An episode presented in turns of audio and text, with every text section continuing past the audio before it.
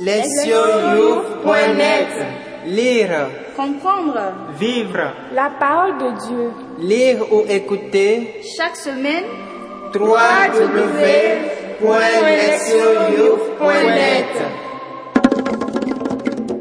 Nativité du Seigneur, messe de la nuit, année C. Prier, psaume quatre-vingt-quinze, versets un à trois et versets onze à treize. Chantez au Seigneur un chant nouveau. Chantez au Seigneur, terre entière. Chantez au Seigneur et bénissez son nom. De jour en jour, proclamez son salut. Racontez à tous les peuples sa gloire. À toutes les nations ses merveilles. Joie au ciel, exulte la terre. Les masses de la mer mugissent, la campagne tout entière est en fête. Les arbres des forêts dansent de joie devant la face du Seigneur, car il vient, car il vient pour juger la terre. Il jugera le monde avec justice et les peuples selon sa vérité. Lire la parole. Première lecture, Isaïe neuf, un à six. Le peuple qui marchait dans les ténèbres a vu se lever une grande lumière, et sur les habitants du pays de l'ombre, une lumière a resplendi. Tu as prodigué la joie, tu as fait grandir l'allégresse. Ils se réjouissent devant toi, comme on se réjouit de la moisson, comme on exulte au partage du butin. Car le joug qui pesait sur lui, la barre qui maîtrisait son épaule, le bâton du tyran, tu les as brisés comme au jour de Mandiane. Et les bottes qui frappaient le sol, et les manteaux couverts de sang, les voilà tous brûlés. Le feu les a dévorés. Oui, un enfant nous est né, un fils nous a été donné. Sur son épaule est le signe du pouvoir. Son nom est proclamé, conseiller, merveilleux, Dieu fort, Père à jamais, Prince de la paix.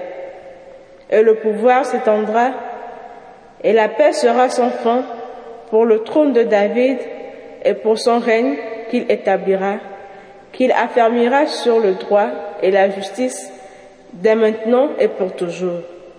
Il fera cela, l'amour jaloux du Seigneur de l'univers. Deuxième lecture, Tite deux, versets onze à quatorze.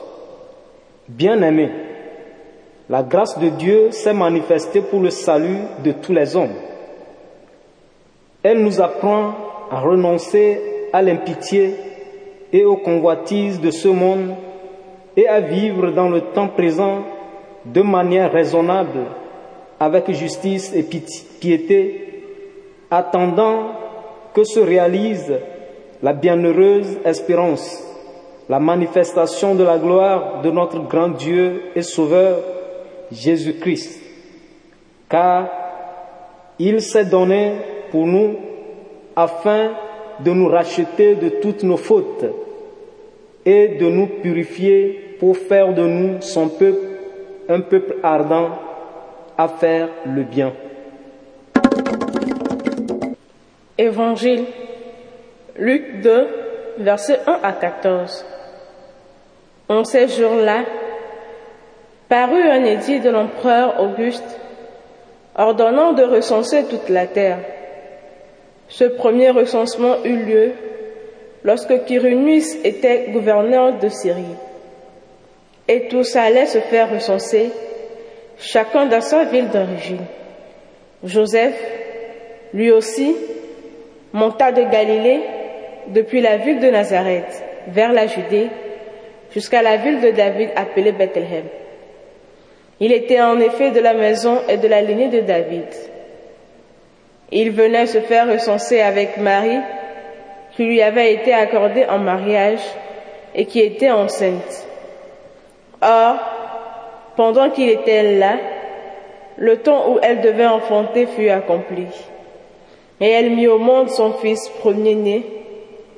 Elle l'amaillota et le coucha dans une mangeoire, car il n'y avait pas de place pour eux dans la salle commune. Dans la même région, il y avait des bergers qui vivaient dehors et passaient la nuit dans les champs pour garder leurs troupeaux. L'ange du Seigneur se présenta devant eux, et la gloire du Seigneur les enveloppa de sa lumière. Ils furent saisis d'une grande crainte. Alors l'ange leur dit, « Ne craignez pas, car voici que je vous annonce une bonne nouvelle, qui sera une grande joie pour tout le peuple.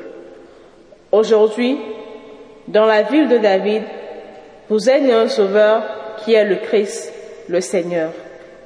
Et voici le signe qui vous est donné.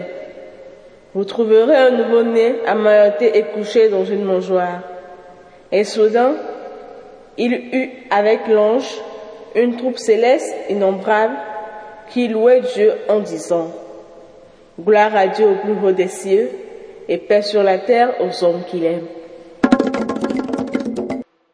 Entendre la parole. Le thème. La grâce de Dieu s'incarne. Noël fait mémoire de la venue au monde de Jésus-Christ dans un corps humain. Cela étant, à un niveau plus profond, cette fête de la nativité célèbre les actes de puissance d'un Dieu miséricordieux et bon qui œuvre pour son peuple. La liturgie de la nuit de Noël révèle que la naissance de Jésus est en fait un geste inégalé de la grâce de Dieu qui se manifeste dans l'incarnation de son Fils. La première lecture, extraite du livre d'Isaïe, contient l'annonce d'un avenir glorieux pour le peuple d'Israël. Dans son contexte historique, cette prophétie fait allusion à la destruction du royaume d'Israël par les Assyriens en sept cent vingt-deux avant Jésus-Christ. Les images utilisées pour décrire cet événement sont terrifiantes, ténèbres, obscurité recouvrant tout le pays. Cela étant, les paroles d'Isaïe font état d'un profond changement, d'un passage des ténèbres à une grande lumière et du désespoir à une allégresse sans fin. Cette transformation est liée à la naissance d'un enfant. Dans la prophétie d'Isaïe, ce dernier n'est pas un bébé ordinaire. Il est le futur roi, sauveur, présenté par une série de titres splendides qui exprime quelque chose de sa personne et de la nature de son règne futur. Il sera appelé Conseiller merveilleux, Dieu fort, Père à jamais, Prince de la paix. Ces qualificatifs pourraient très bien convenir à Dieu lui-même. Il apparaît donc que ce nouveau-né sera la manifestation fidèle de Dieu dont il partagera les qualités divines et au nom duquel il agira. En fait, cet enfant ne sera rien moins que Dieu intervenant dans l'histoire humaine. Ce nouveau règne permettra au peuple de vivre en harmonie avec le Seigneur, avec les autres et avec la nature. Son avènement marquera la réalisation des espérances humaines, à savoir une vie de bénédiction dans la sécurité, loin de la double malédiction de la guerre et de la mort. Les Israélites donneront à ce futur roi le titre de Messie.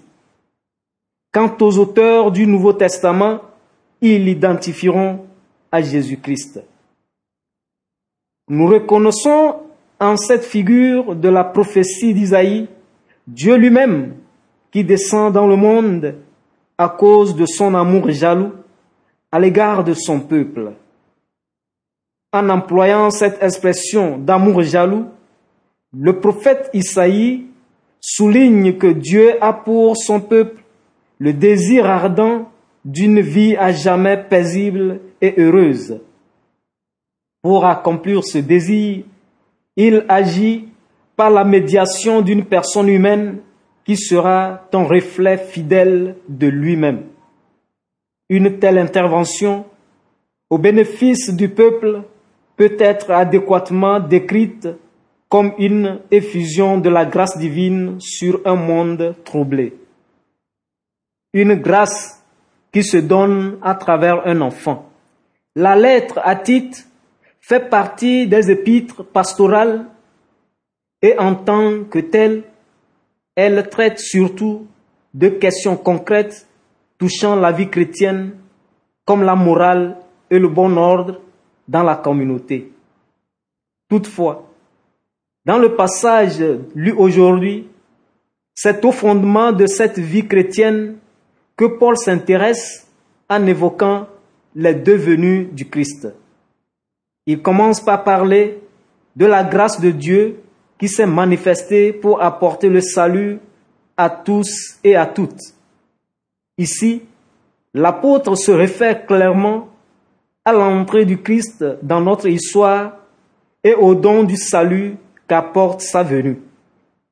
Dans les derniers mots de ce passage, Paul revient sur ce même thème en parlant du Christ qui s'est donné pour nous afin de nous racheter de toutes nos fautes. Autant dire que la venue de Jésus-Christ dans le monde et sa mort rédemptrice furent l'œuvre de la grâce divine. Sa deuxième venue est la parousie attendue, à savoir son retour en majesté et en gloire à la fin des temps, qui apportera aux croyants et aux croyantes le don de la vie éternelle. Il se trouve que les chrétiens ou les chrétiennes vivent entre ces deux venues du Christ. Sa première venue, qui fut rédemptrice, est accomplie. La deuxième, qui sera salvifique, est en cours d'accomplissement. Certains théologiens décrivent ce monde d'existence comme une vie entre le déjà là et le pas encore. Car si nous sommes déjà rachetés, nous sommes encore en attente de la plénitude du salut. Nous sommes des croyants et des croyantes vivant de la bienheureuse espérance. Dans ce temps qui précède le retour du Seigneur, les chrétiens et les chrétiennes doivent bien sûr conduire d'une manière qui correspond à leur appel, renonçant à l'impiété et aux passions mondaines. Ils ou elles sont censés adopter un style de vie caractérisé par la maîtrise de soi et la droiture. Mais tout cela commence avec l'incarnation de Jésus, laquelle est la manifestation de la grâce de Dieu et le début d'une vie de bienheureuse espérance. Le texte de l'évangile de Luc intègre les deux thématiques présentes dans les deux lectures précédentes. Et cela à l'occasion du récit qu'il fait de la naissance de Jésus. L'évangéliste commence par situer cette naissance dans le contexte historique de la Palestine occupée par l'Empire romain. César Auguste, l'empereur, avait ordonné un recensement universel. De tels recensements étaient effectués pour des raisons financières. Luc rapporte que ce recensement eut pour conséquence un déplacement massif de population puisque les gens devaient se rendre dans leur ville d'origine. Ces circonstances sont similaires à celles décrites par Isaïe.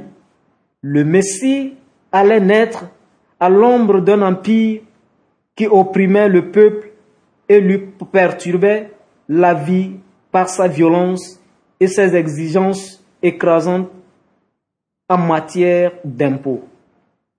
Mais c'est précisément dans cet environnement hostile que Dieu intervient dans l'histoire. En décrétant le recensement, César Auguste oblige Marie et Joseph à se rendre à Bethléem. Ainsi, Jésus va naître dans la ville où devait naître le Messie d'Israël. Ironie du sort, puisque l'empereur romain sert sans se savoir le plan divin. Dans la logique de l'accomplissement de la prophétie d'Isaïe, un ange apparaît à des bergers, porteur d'un message selon lequel le Messie est né.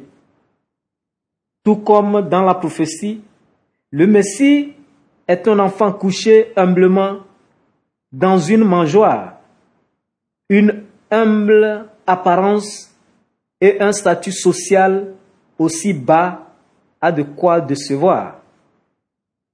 Mais quand les créatures angéliques chantent les louanges de Dieu et proclament que sa paix est advenue sur la terre, ils laissent entendre que cet enfant, Jésus, est le prince de la paix.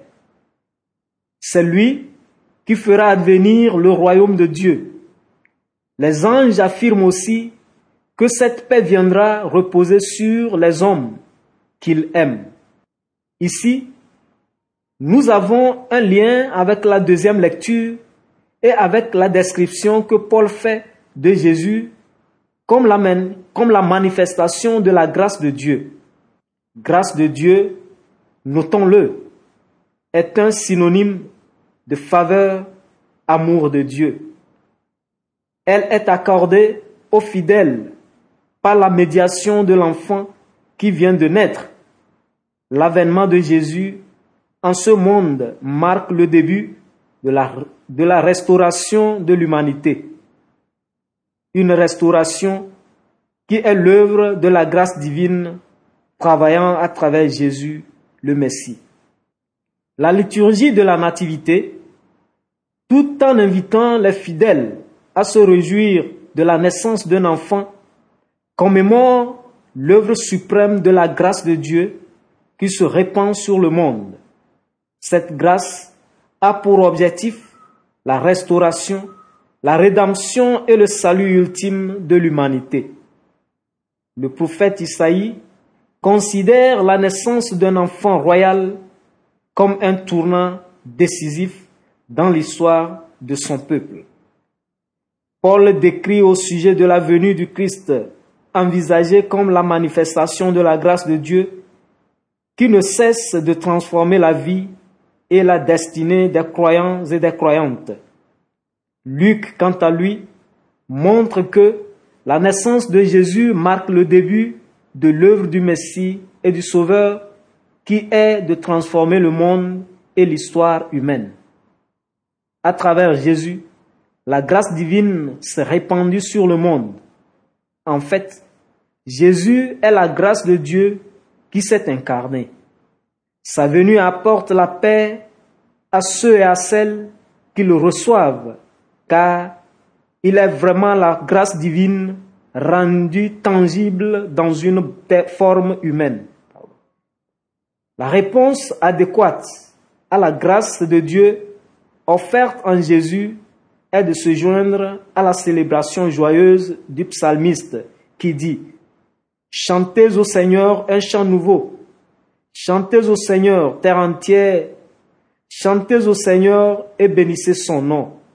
De jour en jour, proclamez son salut. » Écoutez la parole de Dieu. Le plus beau jour de ma vie, tel était dans notre enfance, l'un des sujets les plus courants des rédactions que nous devions écrire, soit comme composition à l'école, soit comme devoir à la maison. Ce sujet suppose l'existence dans nos vies d'événements heureux et inoubliables. À l'âge de six ans, je me souviens avoir écrit comme j'étais allée chez un ami pour une fête et il y avait à manger du riz et du poulet, et bu une boisson douce. Au début des années mille neuf cent quatre-vingts, manger du riz et du poulet, boire une boisson douce, était très significatif pour moi. Sachant qu'à cette époque, le Ghana se relevait progressivement d'une famine sévère. Dans ma rédaction, je fis donc mention de cet événement comme du plus beau jour de mon existence. Devenu adulte, toutefois, j'ai réalisé que, dans la vie, il y avait plus important et plus propice au bonheur que de manger du riz et du poulet. Je veux parler ici du don que Dieu a fait de Jésus-Christ et qu'il offre à tous, à tous et à toutes. L'événement que nous célébrons à Noël est celui de don inégalé de Dieu, sa grâce incarnée. Un auteur inconnu utilise intelligemment le mot « grâce » en anglais comme un acronyme se déclinant aussi. God's riches et Christ's expense. Ce qui en français peut se traduire « la richesse de Dieu auprès du Christ ». L'incarnation de la grâce de Dieu signifie que, maintenant en Christ, nous avons accès à toutes les bénédictions que le ciel tient en réserve pour nous. Ces bénédictions n'ont rien d'éphémère et ne s'usent pas sous l'effet du temps. Elles sont sans prix. Nous avons reçu le don du salut. Oui, parce que c'est Noël, une vie nouvelle nous est donnée. La fête de la Nativité nous rappelle que Dieu ne nous a pas laissé tâtonner dans le noir. En Christ, nous avons trouvé la lumière qui nous fait sortir des ténèbres. Un tel événement ne peut que nous remplir de joie.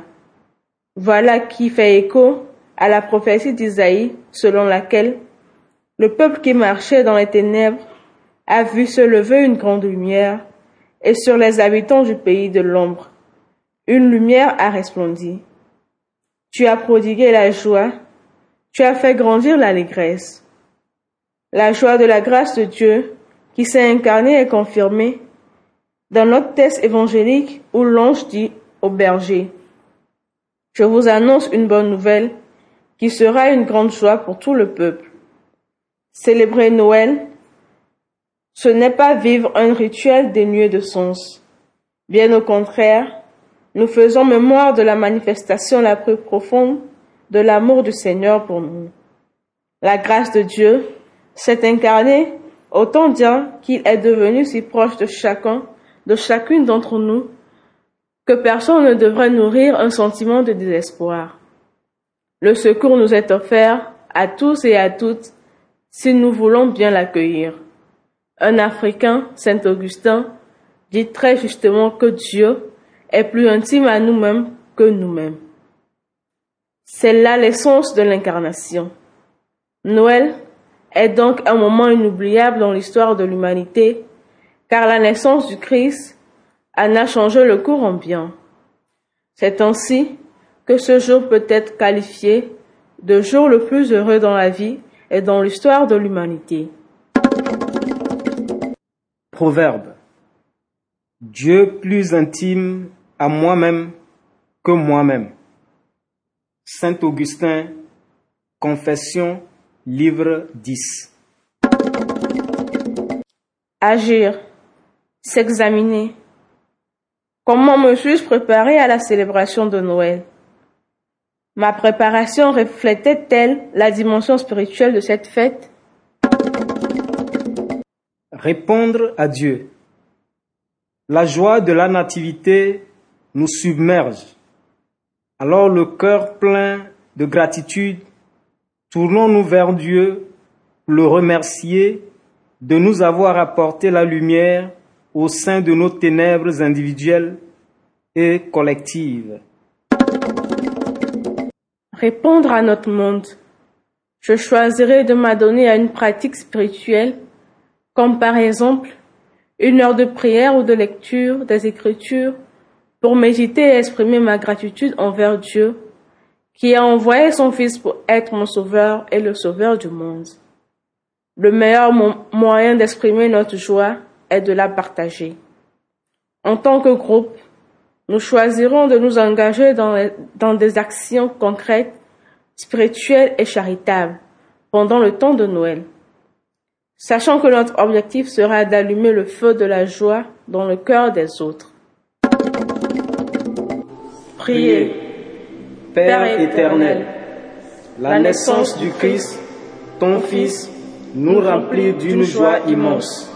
Maintenant, en lui, nous avons accès au salut. Puisse cet événement de la Nativité nous aider à approfondir notre amour envers toi et envers les autres. Nous te le demandons par le Christ notre Seigneur. Amen. Laissez-nous point net. Lire, comprendre, vivre la parole de Dieu. Lire ou écouter chaque semaine w w w point laissez-nous point net.